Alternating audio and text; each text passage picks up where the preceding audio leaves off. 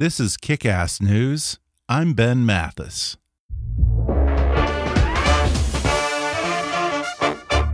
I want to tell you about a great new podcast called Outside the Box. If you're a maker, an innovator, or even just a consumer who wants to peek behind the curtain of some of the world's greatest organizations, you'll love it. The latest episode features interviews with the visionaries who are creating systems that bring our work, and more importantly, our workforce, into the 21st century. Because although we're plugged in at home, when it comes to the workforce, we're lagging behind. Listen to Outside the Box in Apple Podcasts, Stitcher, or wherever you get your podcasts. And now, enjoy the show. I'm Ben Mathis, and welcome to Kick Ass News.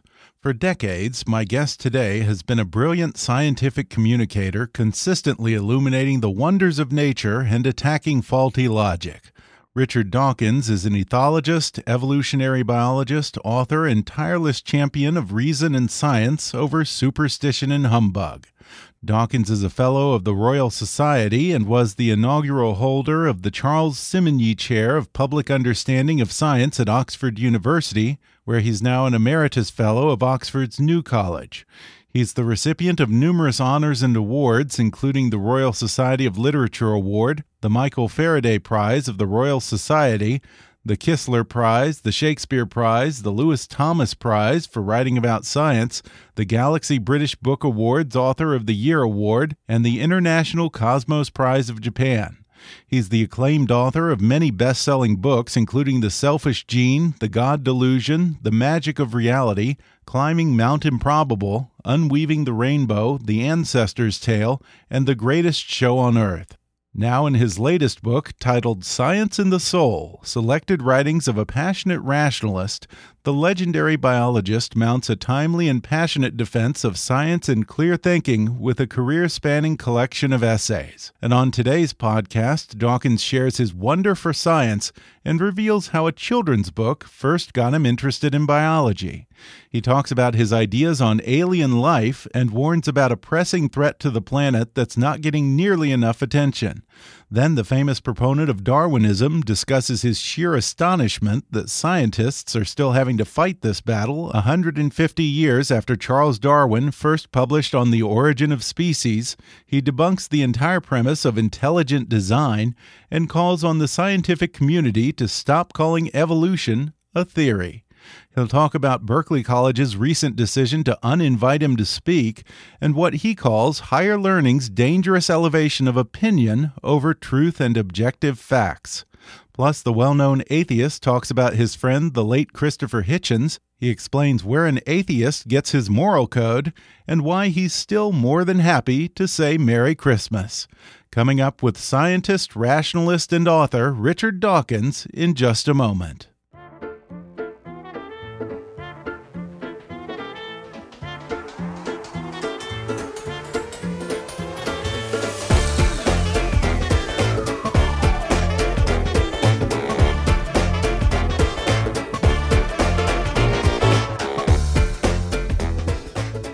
Today I'm talking with evolutionary biologist, author, and science communicator Richard Dawkins. His latest book is a collection of some of his most brilliant and entertaining essays, speeches, letters, and polemics. It's called Science in the Soul Selected Writings of a Passionate Rationalist. Professor Dawkins, thanks for joining me on the podcast. Thank you for having me.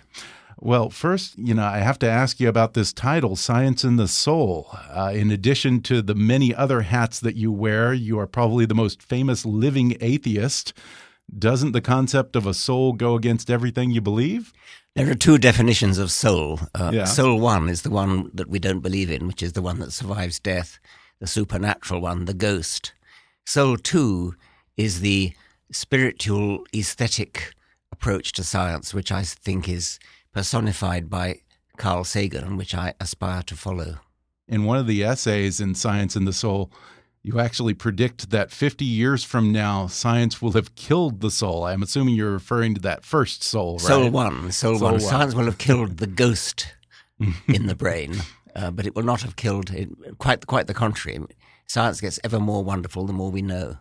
Kill is a pretty strong word. Do you mean that we'll understand the soul or understand consciousness by then? Is that maybe not saying? that, but at least we'll be confident that there's absolutely no reason to suppose there's anything supernatural, anything that doesn't follow from the laws of physics. Well, when you talk about the awe and wonder of science, you have the passion of a preacher, and you almost seem to speak of science with a certain degree of religiosity. Well, at the, least poetic. I think I prefer yes. not to say religiosity, right. but certainly poetic. The yeah. I, I've said science is the poetry of reality. In fact, I think you said that there ought to be a Nobel Prize or some kind of prize on that level for science literature, right? Well, there may be, but there's, but I, I, think the Nobel Prize for literature should go to a scientist. And if Carl Sagan was still alive, mm. I would I would be rooting for that. And you have a couple of essays in the vein of P.G. Wodehouse, yes. who I'm a big fan of. Oh, uh, oh, good. I don't can't imagine anything more British than that. No. Do you think humor is an underutilized tool in your profession? Probably yes. And and I mean I, I hope that, that those two pastiches of P.G. Wodehouse will be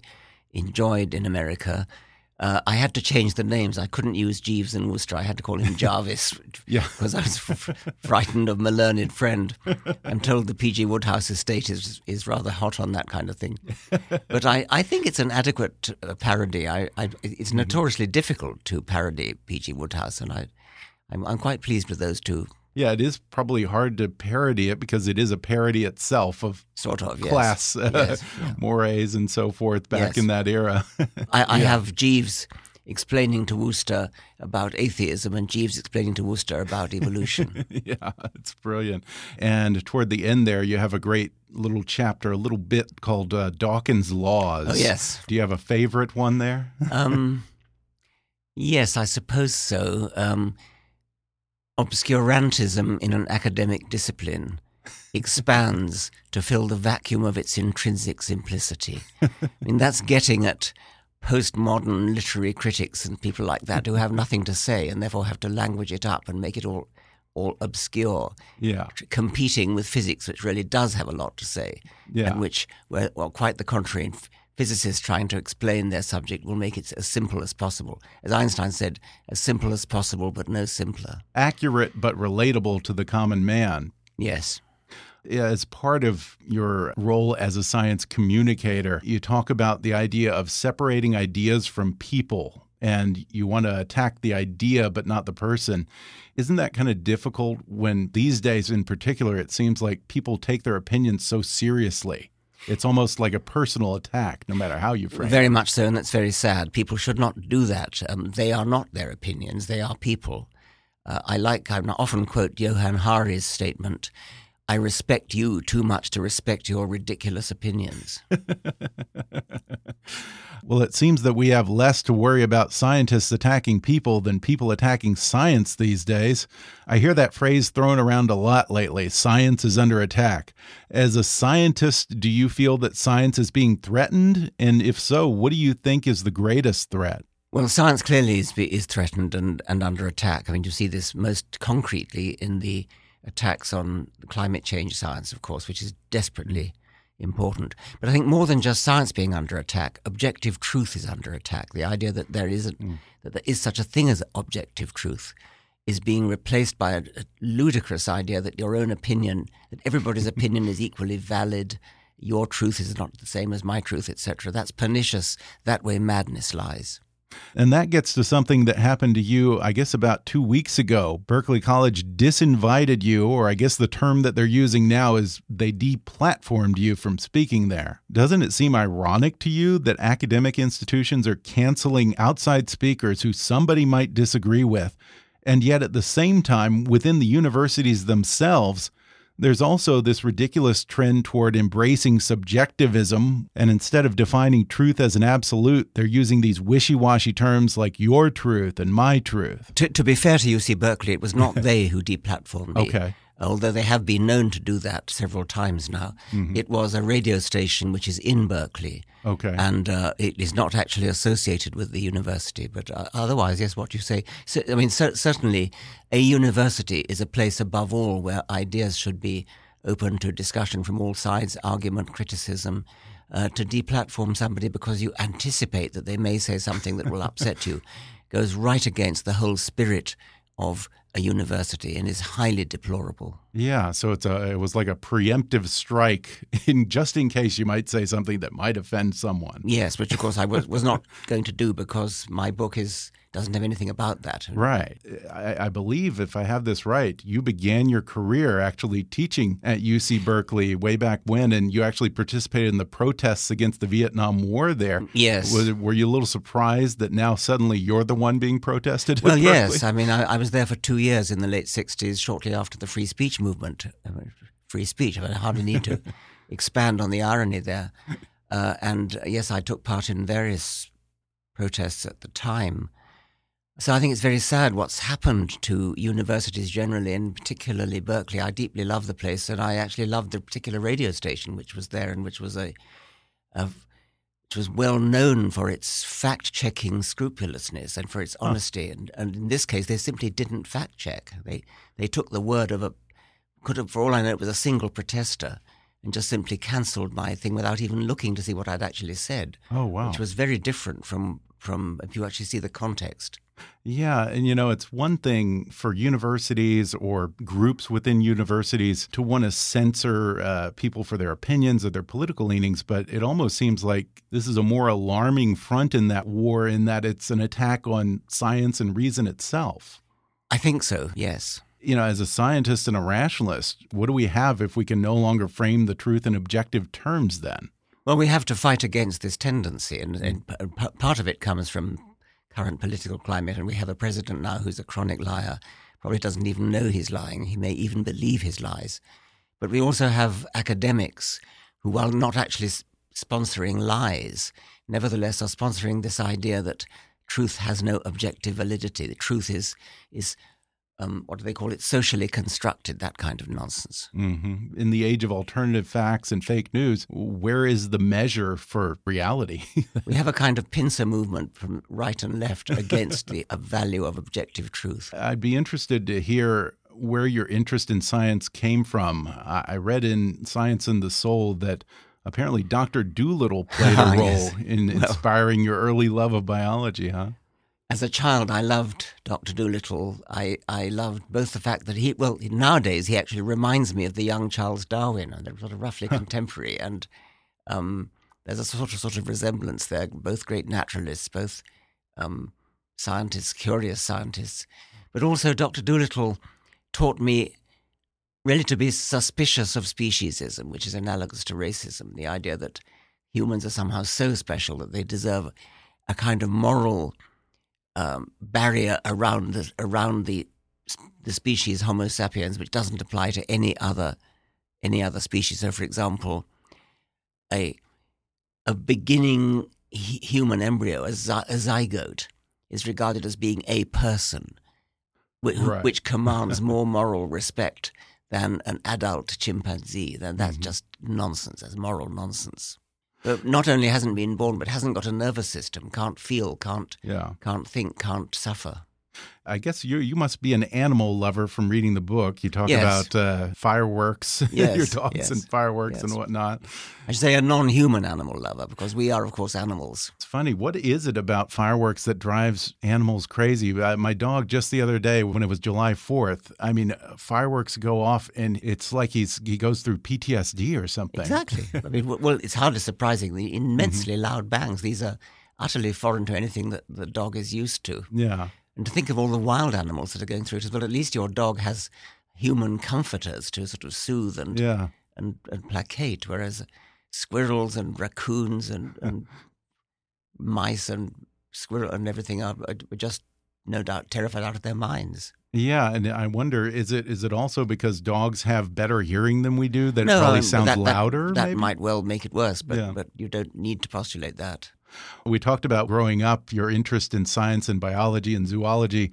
Do you still get that thrill? What are, what are some of the recent discoveries or advances in science that get you excited? Oh, well, days? I mean, I, I get the thrill from natural history. I, I, I get a thrill from going to Galapagos, where I'm, mm -hmm. I'm going in, in a few months' time, uh, and going to jungles and seeing wild nature, the, the, the whole diversity of nature, tropical rainforest and things like that, just amazing. But you ask about science. I mean, what excites me about modern biology is molecular genetics, which is uh, a, a, branch of computer science now. I mean, you know, um, with in retrospect, I think we could probably say that it had to be that way. Huh. You you couldn't. I don't think evolution by natural selection could possibly work unless genetics was digital. Mm. It turns out that it is digital, very very di- digital, totally digital, and highly accurate, and that's totally fascinating. The analogy between genetics and computer science. Yeah, and that's interesting because you talk about the potential for alien life on other planets. And perhaps because it is so simple in that sense, it is digital perhaps that's all that there is. You know, if there's extraterrestrial life, you theorize that it's probably unlikely that it would be alien in the strictest sense of the word, right? It would probably be the same DNA structure. Well, I don't know about that. I mean, there, there's there's a chapter in the book called Universal Darwinism, which does which uses the idea of what would life be like on other planets to mm -hmm. look mm-hmm. at the general principles. I would not expect DNA. I mean, it, it, okay. it that, I think that's going too far. Okay. I, I would expect digital genetics of some kind but okay. it might be based upon a different principle, a d- different actual structure than DNA. Okay. I'd, I would certainly predict it will predict Darwin, Darwinian natural selection. It'll be some kind of Darwinian natural selection, maybe different in detail, but I think Darwinian natural selection is the only way mm-hmm. to get adaptive complexity, which is the most important property of life. And I think that in turn depends upon digital genetics although probably not necessarily DNA. Okay, but if it were, say, Mars, I think that you said in here that what we might find would be the product of cross contamination or well, a distant that, that relative of us. Amazingly, right? that is possible because yeah. we now know that uh, rocks have arrived from Mars, hmm. um, that meteorites that have hit this planet have come from Mars. We know that because the chemistry of the rocks is identical to the chemistry of, that, that have been found in rocks uh, from space probes to Mars. So that is possible. If we found life on Mars that had DNA with the same genetic code, the same triplet code, um, 64 different different letters, different words, that would to me prove beyond doubt that it was cross contamination. If it was merely DNA with a, a, different genetic code, then I would think that would be an independent invention of a DNA code talking about asteroids, one of the things that you warn against in this book as probably the most serious threat that we're not paying enough attention to is the danger of a cataclysmic collision with some type of extraterrestrial object, right? Yes, I learned this from Rusty Schweickart, the astronaut, mm. who's very much involved in it.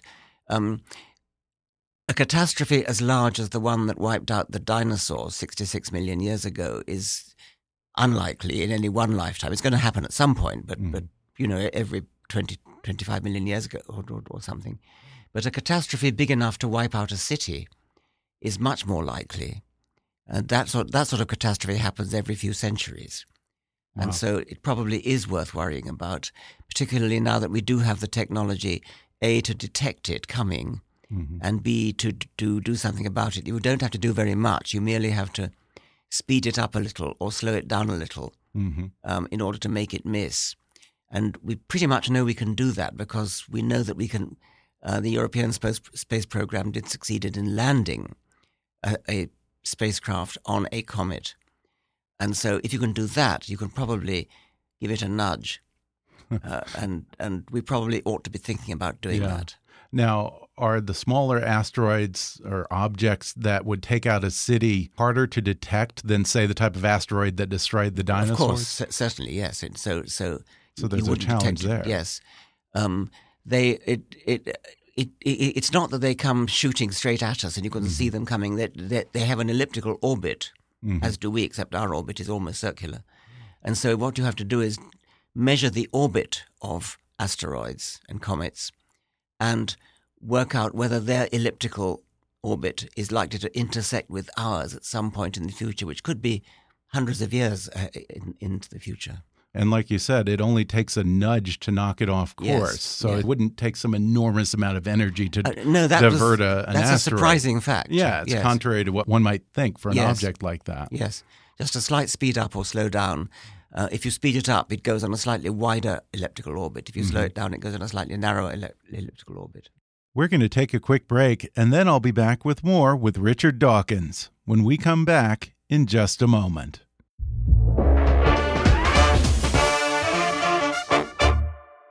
Hey guys, do you hate shopping for clothes? Well, now there's an easier way to get better clothes Bombfell. Bombfell is an online personal styling service that helps men find the right clothes for them. And unlike other services, there are no fees to work with them, so it costs nothing to sign up. It's simple and straightforward. All you have to do is complete a questionnaire, and a dedicated personal stylist will handpick pieces specially for you. Then, once you've viewed your selections, you'll have 48 hours to make any changes or even cancel altogether. You're in total control, and you only pay for the clothes you keep. Plus, you have the option of receiving clothes once every one, two, or three months because Bombfell is on your side and they don't make money if you don't find something you want to keep. I just got my first order from Bombfell. I gave my stylist my measurements and answered just a few questions about my style and what I like. He came back to me with a hand picked outfit just for me. My stylist selected a beautiful sports jacket made out of high quality linen, perfect for the summer, along with a button down and a polo shirt that go great with my new jacket or on their own. I was able to change the color if I want, and if I'm ever not in love with the selection, I just say so, and my stylist comes back to me with a totally new selection. And these weren't some weird off brand items. We're talking quality, fashionable clothes that fits great. Plus, it was easy and fast, and I didn't have to waste a lot of time in a store. I love good clothes, and that's why I really love Bombfell. Best of all, I've negotiated with Bombfell to get my listeners a special offer of $25 off your first purchase when you go to bombfell.com slash kick. That's Bombfell, spelled B-O-M-B-F-E-L-L dot com slash kick. And now, back to the show well, you've fought for the teaching of Darwin's theory of evolution for your entire life. Um, and then somewhere along the way, I guess creationists tried to throw you for a loop with this new idea of intelligent design. Isn't I don't know that, why I called it a new idea. It's exactly the same idea. Well, that's what I was going to say. Isn't it kind of a cop out in the sense that they've realized that Adam and Eve and a talking snake is a losing argument? So now they're kind of, it almost seems like they're hedging their bets and trying to reframe creationism by misappropriating the language of science or pseudoscience. Very much so. Repackage yes. it. Yeah, very much so. Including, by the way, the dishonest ploy of pretending that, that, that this is not the God of Abraham they're talking about. This could be any. even it might even be an extraterrestrial intelligence, which which of course it could be. But but um, if it if it were that, then the extraterrestrial intelligence would itself have had to have evolved. So it's just pushing the right. argument back a stage. By that argument, then there's no such thing as just a being that came out of nothing and yes. created us. Yeah. It, it, was just a, a, chain reaction of evolution, really. Huh? Yes. Do you think that an alien could have created us? It was suggested, I think, semi tongue in cheek by mm -hmm. Francis Crick and his colleague Leslie Orgel, directed Panspermia. They postulated a kind of science fiction idea that some alien civilization, which had been evolving long before ours started, uh, perhaps foresaw their own extinction and sent a space probe out with a nose cone containing bacteria which seeded our planet. It's a it's a science fiction plot, really. It's not totally impossible, but but I doubt it. I am amazed at the clout that these creationists and intelligent design believers have in the face of settled science where was it? Alabama, where the state and the school board voted to put these ridiculous flyers in all of the yes. biology books. Yes, I have a chapter countering. That's right. I have a chapter yeah. called the Alabama Insert. Yeah. Uh, that what the, what this was, as you say, was that the Alabama state government, I think, decreed that all biology textbooks should have a, a bit of paper stuck in the front, which says, "In this book, it will discuss Darwin's theory of evolution." Um, and uh, you don't have to believe it. Here's what you should believe, kind of thing. And when I arrived to give a talk in Alabama, I didn't know about this, but somebody told it to me and thrust this page into my hand, and I read it. so there and then I threw away my prepared talk and instead went through the Alabama insert line by line uh, in front of the audience, destroying each line of the uh, of the insert, and that's a, a, transcript of my speech is is in the book. It's called the Alabama Insert. What were some of the arguments that they put out there? The usual, the usual yeah. ones about fossil record having gaps and, and everything being terribly complex and things like that. Yeah, they also say that it's just a theory that that you know that it's not necessarily a fact. Yes, it's that's a really very science, unfortunate thing. Right. my my view is that we've got to stop calling it a theory. Mm -hmm. The orthodox response to that is to say scientists use the word theory in a different way from lay people, and right. that's not cutting any ice. That's not getting anywhere. Yeah. And so I think we've got to stop calling it a theory. It's not a theory. It's a fact. It's a fact. it's a fact. Yeah. It, it was a theory in Darwin's time in the in the po popular sense of a tentative hypothesis. Yeah. Now it is a fact.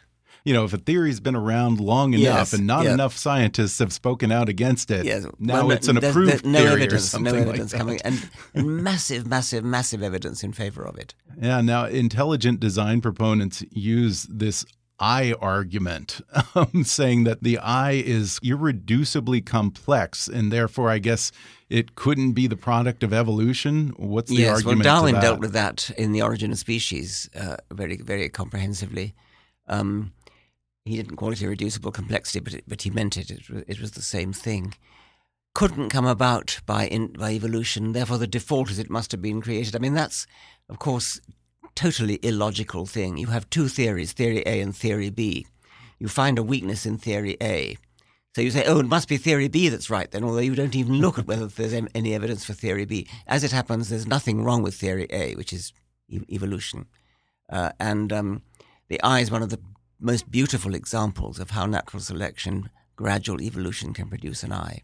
I dealt with it at great length in my own book, Climbing Mount Improbable. I'll tell you, I don't get the resistance to evolution because for me, I actually find the idea of Darwinism uplifting in the sense that it shows not just that we did evolve, but that we can evolve, that we continue to evolve. We're not just uh, stuck I, here. Yes. We can we're constantly adapting and improving. I think that's a very hopeful I thing. agree. I mean, Darwin himself said there is grandeur in, in this view of life, and he was I agree with that you know, I've had guests on the show who are atheists, I've had guests who are believers, Christians, Jews, Muslims. And the latter would say that they get their code of conduct or their moral compass from their ancient religious texts. As an atheist, where do you derive your sense of morality? I hope they don't get it from their religious texts, and they don't. I mean, of course they don't. If they did, they would be stoning people to death for breaking right. the Sabbath and for committing adultery and things like that. Of course they don't. They haven't read their ancient texts if they really think they get their morality from it. Uh, no, um, we all of us get our morality from the same sort of source, which is a very complicated mixture of sources. Uh, it, we never get it. Nobody gets it from their holy book. Uh, we get it from moral philosophy, from um, jurisprudence. We get it from parliamentary debate. We get it from conversation journalism. There's a kind of, mm-hmm. I've called it the shifting moral zeitgeist, which changes all the time as the decades go by. You can recognize our morality today as 21st century. If you go back 100 years to um, 1917, you'd find a very, very different way. People would have spoken in sexist ways, in racist mm-hmm. ways warfare was conducted in truly horrific, even more horrific than it is now. Um, killing civilians was the name of the game. Nowadays, in warfare, we still have warfare, unfortunately, but if you kill civilians, it's a matter for apology. Things have moved on. And they've moved on not because of religion, but because of this shifting moral zeitgeist, which, as mm-hmm. I say, is some kind of complicated mixture of things, things almost hovering in the air, you could call it metaphorically. Yeah, yeah. That 100 years ago, women didn't have the right to vote. Exactly. 200 years ago, we still fact. had slaves. Yes. We could easily speculate on what types of things that are common right now would be taboo 50 or 100 years from now. In your opinion, what do you think some of those things well, might be? The obvious one, I suppose, is the way we treat non-human animals, and mm -hmm. and um, there's a pretty close analogy between racism and what we can now call speciesism. Mm -hmm. And so that that would be my guess, my bet. Um, I wonder, are you a vegetarian? Or? I'm aspiring to be vegetarian. You're aspiring I'm, vegetarian. I'm, I'm vegetarian okay. at home, so all my okay. own cooking is vegetarian. Okay. But when I go out to dinner with friends, I, I don't put them to the trouble. I, I, yeah, yeah. it can definitely so be I'm, socially I'm kind of moving in that sometimes. direction, but I haven't got there yet. but not vegan, right? Or, no, or okay. No. because vegans say that they, well, they, they look eggs, down on the vegetarian. They won't eat eggs and milk, and, right. and cheese and butter and things like that. Right. How, how do you feel about that? Well, That's the, not the, an imposition on the animal, or what, I what's suppose your thought? that meat to actually kill an animal to to, mm -hmm. to, to, eat the animal itself. Right. But a, a, vegan would say, well, keeping hens to, for eggs is cruel, and um, keeping cows for milk is is cruel. So that that's the difference. Right, but we're also feeding them, so it's sort of a symbiotic relationship. It is, is it indeed, not? yes. And and from a Darwinian point of view, you could say that. Cattle are, I mean, they're an enormously dominant species in the in the in the world, and, and uh, they're using us. Yeah. um, well, you argue in a chapter called "The Guided Missiles of 9/11" that the world would be a lot safer without religion. Uh, explain how, oh, yes. how you see that. Well, this was written just almost like the day after 9/11, mm -hmm. and. Um, I was trying to make the point that religious faith, the belief in life after death, in particular the belief that if you die a martyr's death, you're going straight to the most the most privileged corner of paradise. Uh, and it's no wonder that if people really, really believe that, which they do, if you really believe that, then you would do all sorts of appalling things in order to claim that reward. And uh, so I, I'm very quick to say I'm not saying that all religious people are dangerous. Of course, I'm not saying right. that. But religious faith is dangerous because it only takes a minority to really, really sincerely believe that the, the, the best way to serve their God is to kill infidels and whatever it is that they, they would they say, then they will do it and they'll think they're yeah. righteous. They don't think they're doing wrong. They think they're doing the right, the most right possible thing they could be doing. Yeah, I mean, there is something very perverse about incentivizing violent suicide. Yes, it, it's. It's. I mean, I think it's rather amazing that it works, but it clearly does work. They clearly mm -hmm. do really, really sincerely believe it. Sam Harris makes the point that in Christendom, we've rather forgotten what it's like to really, truly believe all that stuff. But mm -hmm. in the mm-hmm. Islamic world, they really do believe it. You know, here in America, every December, it seems the conservative news media or Bill O'Reilly starts running these stories about the supposed quote unquote war on Christmas. um, I've got no time for that. Yeah. I've got a chapter in the book called Merry Christmas, and I'm happy to say Merry Christmas. We've got better things to worry about than, than having a war on Christmas. If there's ever been a war on Christmas, it tends to be uh, by rival religions rather than by atheists. But I'm not sure there is, even is a war on Christmas. There certainly shouldn't be. I'm very happy to say Merry Christmas, everyone. if a city hall removes a manger scene or a school takes down a Christmas tree, then that is uh, another front on the supposed war on Christmas. Yes. Do those things bother you? No, a these, Christmas no, tree? No, these, are, these are what are called first world problems. Yeah, that's I, for sure. I, I have no time for this kind of petty fussing around. Yeah, in fact, it may surprise, I think, some people that in that chapter you mentioned, you say in a secular society, we can still have Christmas, but we celebrate these things as a cultural holiday, perhaps like we celebrate Halloween these days, right? Yeah. I mean, I, I don't like the celebration. I, I hate this sort of profligate giving of presents anyway. It's extremely wasteful and, and it's, it's okay for children, but not otherwise. By the way, December the 25th is Isaac Newton's birthday, so you could celebrate right. that. yeah. yeah, I think that's what uh, Neil deGrasse Tyson tweeted that out and got a bunch yes. of guff from people over yes. that this yeah, Christmas. Yeah, yeah. Well, you end the book with a tribute to your friend and fellow atheist, the late Christopher Hitchens. Um, is there some part of you that maybe wishes there were an afterlife so that you might see him again? oh, yes, of course. That would be very nice. The book is dedicated to him, as you right. say. And so I just added this little postscript right at the end of the book about Christopher Hitchens. This intrepid warrior for truth, this cultured, courteous citizen of the world, this devastating, coruscating enemy of lies and cant, well, Maybe he has no immortal soul. None of us has. But in the only meaning of the word that makes any sense, the soul of Christopher Hitchens is among the immortals. In that sense, the soul lives on. In that sense only. Now, I threw it out to a few of the listeners if they had any questions for you. In the interest of time, I'll just read one here. Bob asks, how does one raise an atheist child in the U.S., or I guess for that matter, anywhere? Do you assert your opinions to the child, or do you simply allow the child to explore on his own and come to his own conclusions? I was once at an atheist conference, and there were children there because people had brought their children. And at one point, somebody on the platform said, All you atheist children, come up on, on the platform. And I blew a gasket. I was furious. We don't have atheist children, just as we don't have Catholic children or Muslim children. We shouldn't have. Mm-hmm. Teach the children to think critically for themselves, think mm-hmm. for themselves, teach them science, teach them about evidence, about rationality, about logic. And they'll come to the right conclusion in the end. Don't force atheism on them mm-hmm. any more than you would force religion on them. Mm-hmm. Children should not be indoctrinated with the opinions of their parents. They should be taught how to think, not what to think. Mm-hmm. Should they be exposed to religion, though? Yes, they should be exposed to religion because it's a very important part of history and literature and current politics, but not indoctrinated in any particular religion. Just told religion is there. This is what mm-hmm. some people believe. This is what other people believe. This is important in history it's what led to various wars in the Middle Ages and later. Uh, and um, you'll find lots of references to the Bible in English literature, which you may recognize. Now, you yourself were raised as a Christian when you were a child, and then I think around your teens you became an atheist.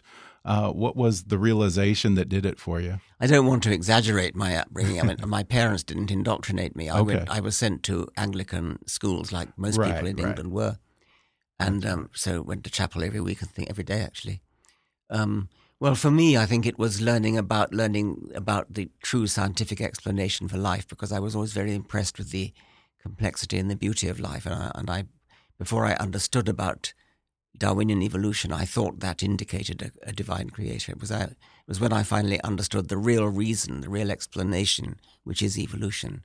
That's what finally uh, knocked my religion on the head.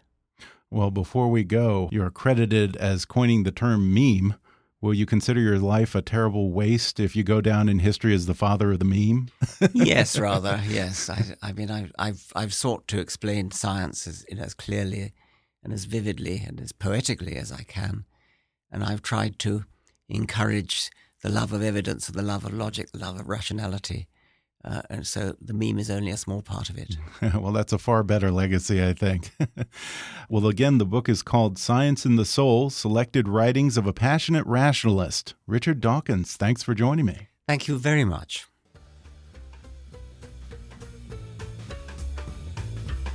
Thanks again to Richard Dawkins for joining me on the podcast. Order his book, Science in the Soul Selected Writings of a Passionate Rationalist, on Amazon.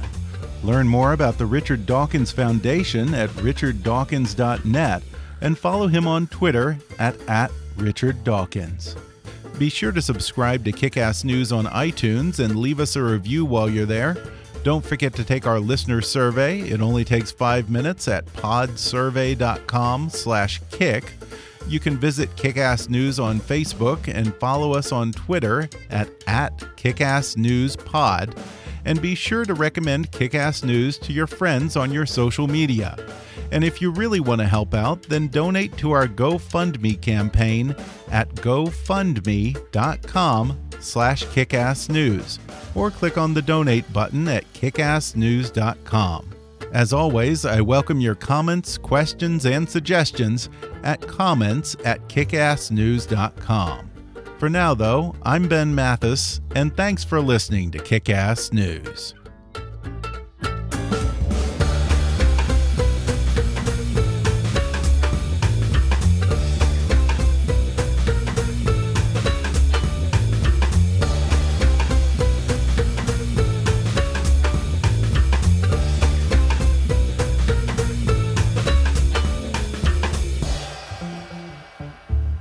Kick Ass News is a trademark of Mathis Entertainment, Inc.